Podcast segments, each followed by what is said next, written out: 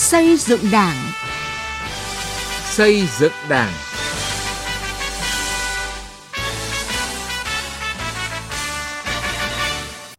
Thưa quý vị và các bạn, chương trình xây dựng Đảng hôm nay, chúng tôi xin chuyển đến quý vị và các bạn những nội dung chính sau đây. Những đột phá trong công tác đánh giá cán bộ đảng viên ở Hà Nội, thực hiện luân chuyển cán bộ, cách làm và hiệu quả ở tỉnh Hà Tĩnh và Lào Cai. Từ nghị quyết đến cuộc sống.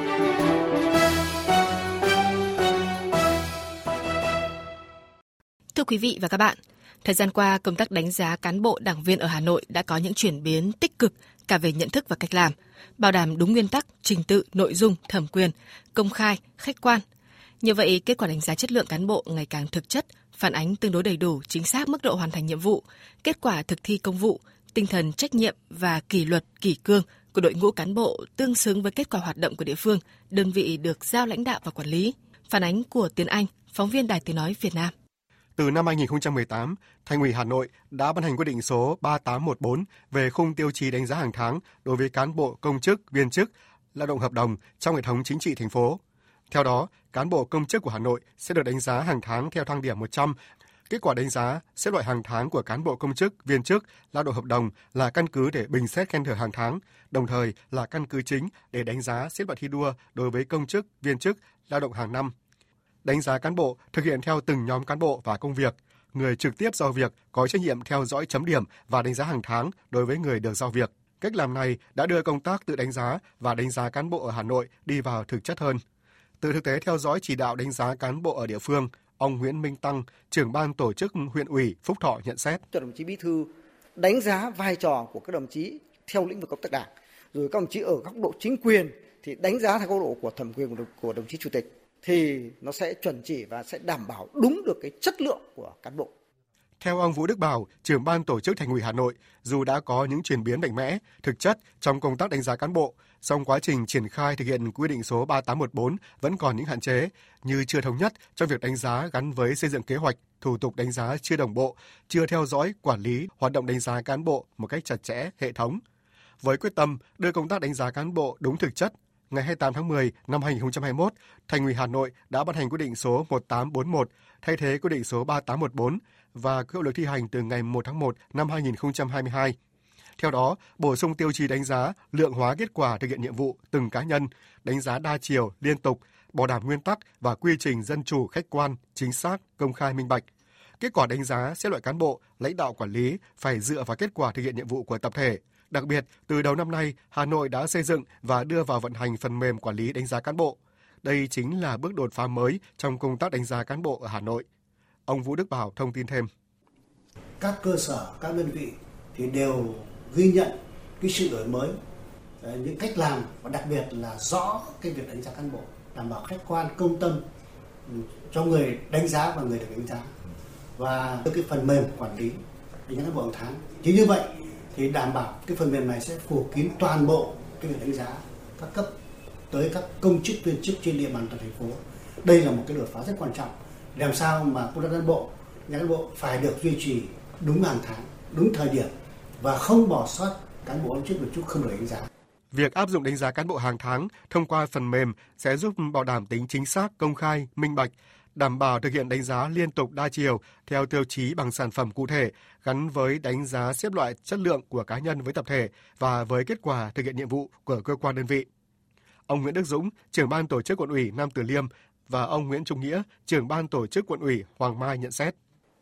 Lần này nó đã cụ thể hóa và khắc phục được một số các cái trước đây. Trước hết đó là trong thì đã cụ thể hóa một số các cái nội dung, ví dụ như liên quan đến cái kế hoạch ờ, triển khai công việc. Trong cái quyết định trước đây thì cái việc mà xây dựng cái kế hoạch thì nó chưa gắn vào được các cái tiêu chí cụ thể. Lần này thì cái quyết định này thì đã có những kế hoạch cụ thể để gắn vào những cái chi tiết.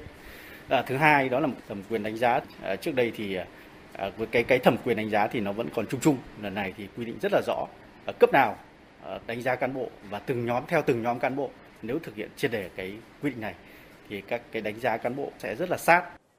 Rất là thực chất, liên quan tới các cái tiêu chí ờ, trong phần mềm. Nó đòi hỏi ờ, cán bộ phải chủ động xây dựng kế hoạch tháng, kế hoạch tuần ngay từ đầu tháng. Và cái ưu việt nữa mà chúng tôi thấy nó sát thực với cái cấp giao việc người à, giao việc đánh giá với cấp của mình. Do vậy nó sát thực hơn. À, thứ nữa là nó à, gắn liền với phần mềm.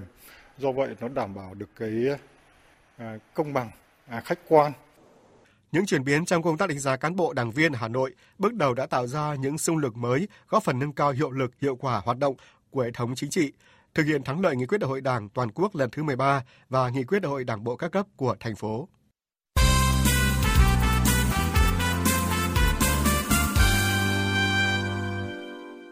Thưa quý vị và các bạn, thực hiện quyết định số 98 năm 2017 của Bộ Chính trị về luân chuyển cán bộ và các quy định liên quan của Trung ương, thời gian qua, Ban Thường vụ tỉnh ủy Thời gian qua, Ban Thường vụ tỉnh ủy Hà Tĩnh đã tập trung lãnh đạo chỉ đạo thực hiện hiệu quả công tác luân chuyển cán bộ.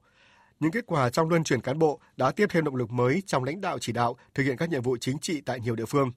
Quá trình luân chuyển cũng giúp cán bộ rèn luyện, trưởng thành, tạo cơ sở cho việc bồi dưỡng phát triển cán bộ. Bài viết của Đình Hiếu, phóng viên Đài tiếng nói Việt Nam phản ánh hiệu quả trong công tác luân truyền cán bộ ở Đảng bộ tỉnh Hà Tĩnh.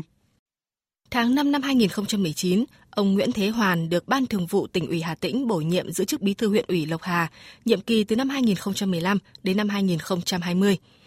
Bên cạnh những kết quả trong phát triển kinh tế xã hội, Lộc Hà cũng còn những tồn tại liên quan đến đất đai. Thêm vào đó là tình trạng an ninh nông thôn cũng tiềm ẩn những yếu tố phức tạp.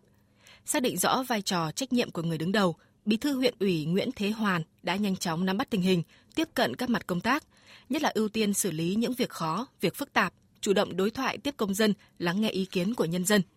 Chỉ sau một thời gian ngắn, bộ mặt nông thôn đã có nhiều thay đổi. Công tác an sinh xã hội được tăng cường với hơn 600 ngôi nhà tình nghĩa được xây dựng cho những người nghèo, người yếu thế trên toàn huyện.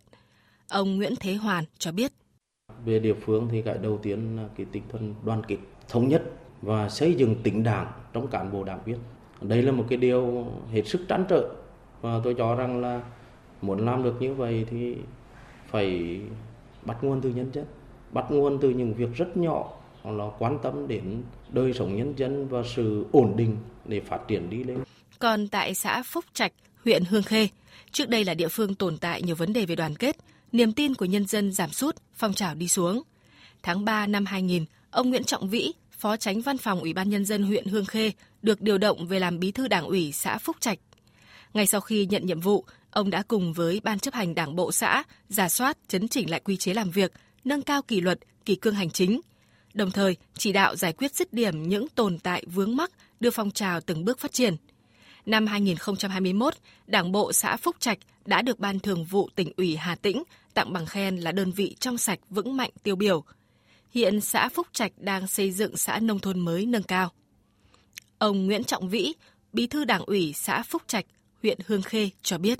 Cái điểm mấu chốt ở đấy là phải tạo điều kiện, tạo cái động lực để cán bộ công chức trong cơ quan cũng như dưới thôn xóm là làm việc. Chính vì vậy tạo được cái sức mạnh đoàn kết nội bộ trong cơ quan ủy ban cũng như là cái cán bộ cốt cán dưới thôn thì họ tích cực làm việc và hiện nay là Phúc Trạch là một địa phương là để có nền kinh tế là phát triển đứng đầu toàn huyện.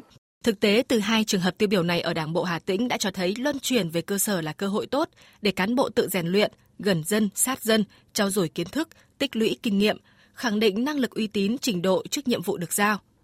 Từ khi thực hiện quy định 98 năm 2017 của Bộ Chính trị về luân chuyển cán bộ, đến nay Ban Thường vụ tỉnh ủy đã luân chuyển 23 cán bộ từ các ban, sở, ngành cấp tỉnh về các huyện, thành phố, thị xã, 15 cán bộ từ các huyện, thành phố, thị xã về các ban, sở, ngành, 3 cán bộ từ luân chuyển giữa các địa phương, 10 cán bộ luân chuyển giữa các sở ngành, Ban Thường vụ cấp ủy cấp huyện đã thực hiện luân chuyển 99 cán bộ từ các ban phòng cấp huyện về các xã phường thị trấn, 60 cán bộ từ các xã phường thị trấn về công tác tại các ban phòng cấp huyện. Qua đó, nhiều đồng chí đã có bước trưởng thành về chuyên môn, tích lũy được nhiều kinh nghiệm từ thực tiễn, có quan điểm nhìn nhận và phương pháp lãnh đạo chỉ đạo toàn diện sát thực tiễn hơn. Nhiều đồng chí sau luân chuyển đã được ban chấp hành, ban thường vụ cấp ủy các cấp sắp xếp bố trí vào các vị trí lãnh đạo chủ chốt của ngành và địa phương – Việc luân chuyển cán bộ đã góp phần phát triển kinh tế xã hội, thực hiện hiệu quả nhiệm vụ chính trị của các địa phương, cơ quan, đơn vị, tạo nguồn cán bộ và đảm bảo linh hoạt đồng bộ trong công tác cán bộ. Tuy nhiên, bên cạnh những kết quả đã đạt được, việc luân chuyển cán bộ vẫn còn bộc lộ những hạn chế nhất định. Cụ thể, khi có một vị trí khuyết thì ở một số địa phương vẫn còn tâm lý muốn phát triển tại chỗ mà chưa chú trọng nhiều đến việc đào tạo nguồn từ nơi khác. Ở chiều ngược lại cũng có cán bộ khi được luân chuyển xuống cơ sở thì chưa thật sự năng nổ tâm huyết với phong trào vẫn còn ngại va chạm, cố giữ sự an toàn trong thực hiện nhiệm vụ để hết thời gian luân chuyển lại quay trở về. Để nâng cao hiệu quả hơn công tác luân chuyển cán bộ trong thời gian tới, ông Nguyễn Đức Minh, Phó trưởng ban tổ chức tỉnh ủy Hà Tĩnh cho rằng phải tăng cường cái công tác tuyên truyền giáo dục à, về cái vai trò, về cái tầm quan trọng của công tác luân chuyển cán bộ. À, rồi là thứ hai là giáo dục cho cái đội ngũ cán bộ, đặc biệt là cán bộ trẻ nhận thức rõ cái à, việc được luân chuyển để mà đào tạo tạo bồi dưỡng. Thứ ba là cũng phải có cái à, cơ chế chính sách thỏa đáng cho cán bộ được luân chuyển. À, thứ tư là hình thành một cái hệ thống à, quy định về công tác ừ, à, luân chuyển cán bộ hết sức là chặt chẽ, bài bản. Từ hiệu quả thực tế ở Đảng bộ Hà Tĩnh cho thấy, luân chuyển cán bộ về cơ sở có ý nghĩa vô cùng quan trọng để xây dựng đội ngũ cán bộ thật sự năng động, sáng tạo, vừa có lý luận, vừa có thực tiễn, đáp ứng yêu cầu nhiệm vụ trong tình hình mới. Thưa quý vị và các bạn, cũng như ở Hà Tĩnh, tỉnh Lào Cai cũng đã và đang tăng cường thực hiện chính sách luân chuyển cán bộ nhằm rèn luyện thử thách, tạo điều kiện cho cán bộ phát triển, nhất là với cán bộ trẻ trong diện quy hoạch.